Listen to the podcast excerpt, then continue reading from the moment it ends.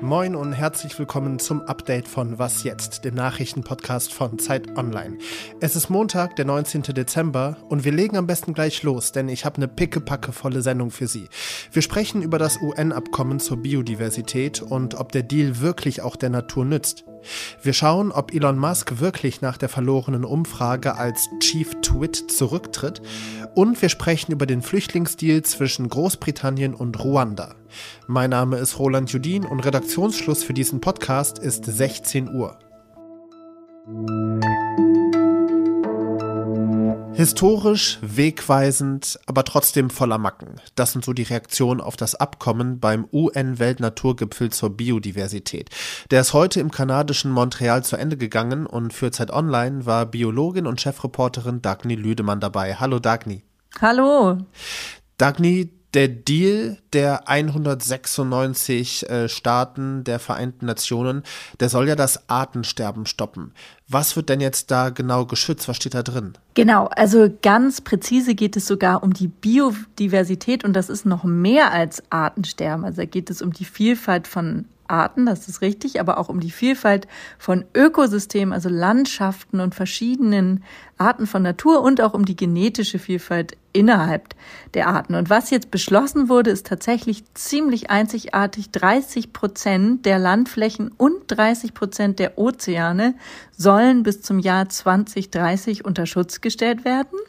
Gleichzeitig sollen dabei die Rechte der indigenen Völker geachtet werden. Und das ist ein ganz äh, besonderer Aspekt, der bisher nie berücksichtigt wurde in so einem Abkommen.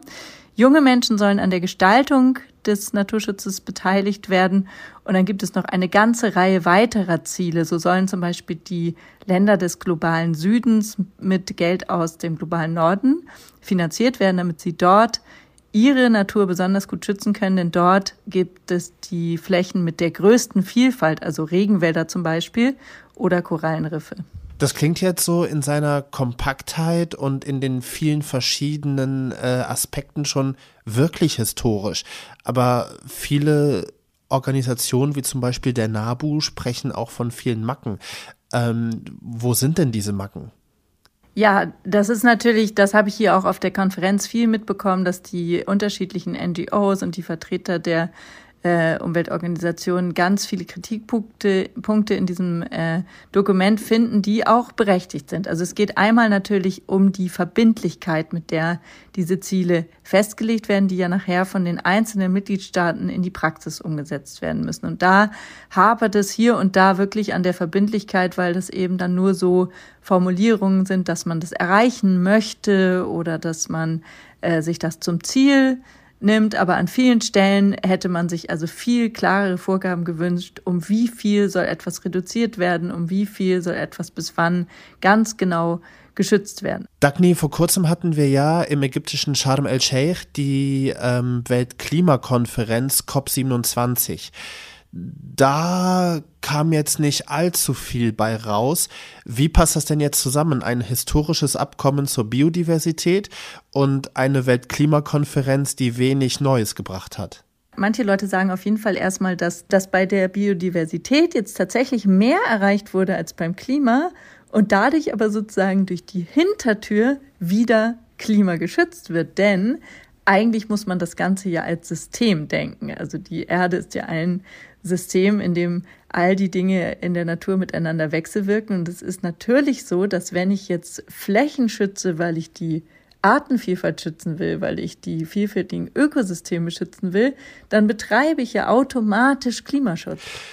Biodiversität und Klimaschutz hängen zusammen, wie wir alle miteinander verbunden sind. Alles hängt mit allem zusammen, auch wenn du in Kanada bist und ich hier im regnerischen ja. Deutschland sitze. Dagny Lüdemann, danke dir sehr herzlich. Ja, danke dir auch. Magst du mich? Ja, nein, vielleicht?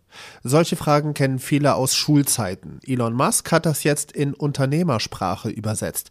Musk hat gestern Nacht eine Umfrage gestartet mit den Worten: Soll ich als Chef von Twitter zurücktreten? Ich werde mich an das Resultat der Umfrage halten.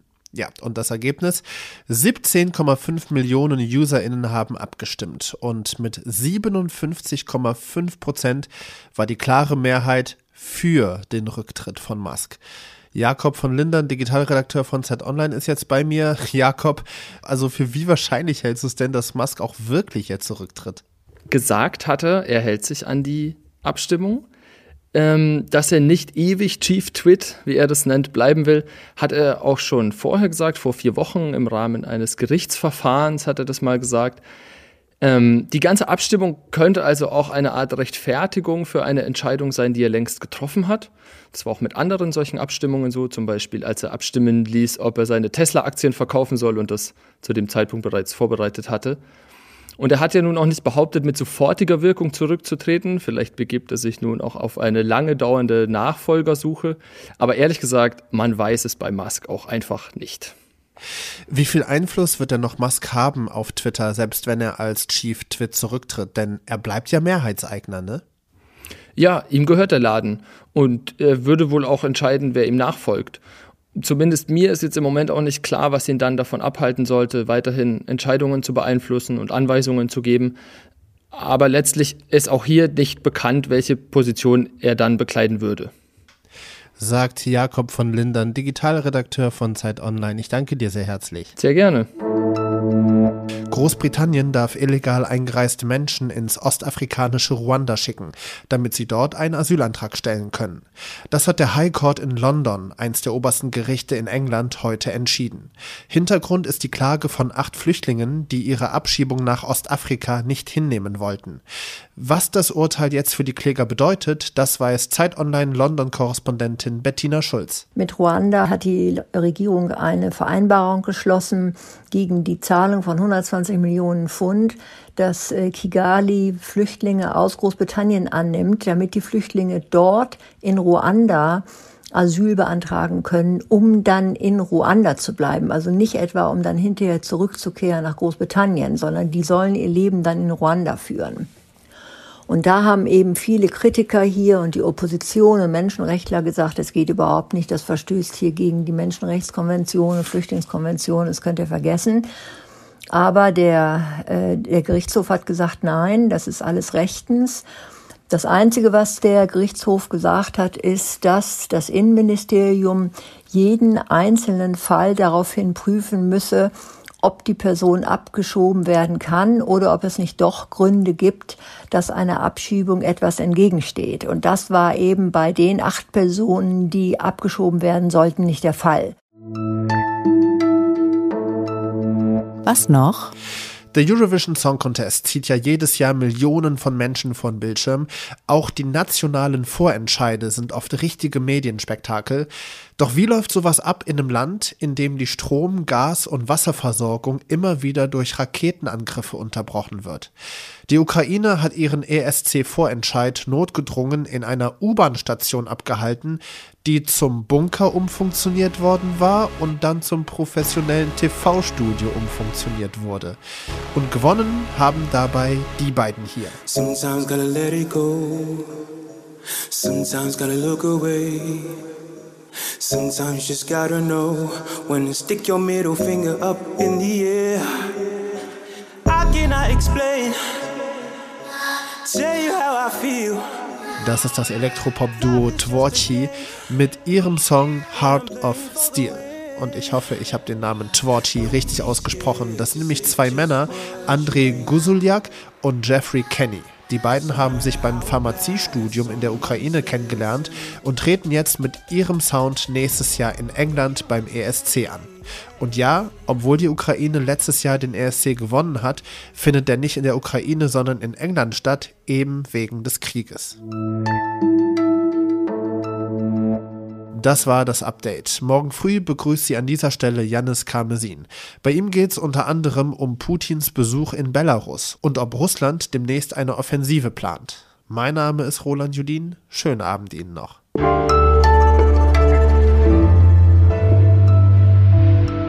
Das ist total witzig. Ich bin ja hier in Kanada und hier herrscht Schnee, aber es ist nicht chaotisch.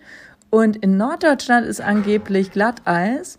Und da kriege ich von meiner Katastrophenwarn-App die ganze Zeit Glatteiswarnungen aus Norddeutschland, die mich hier zur Unzeit aus dem Schlaf reißen, weil wir ja hier sechs Stunden Zeitverschiebung haben.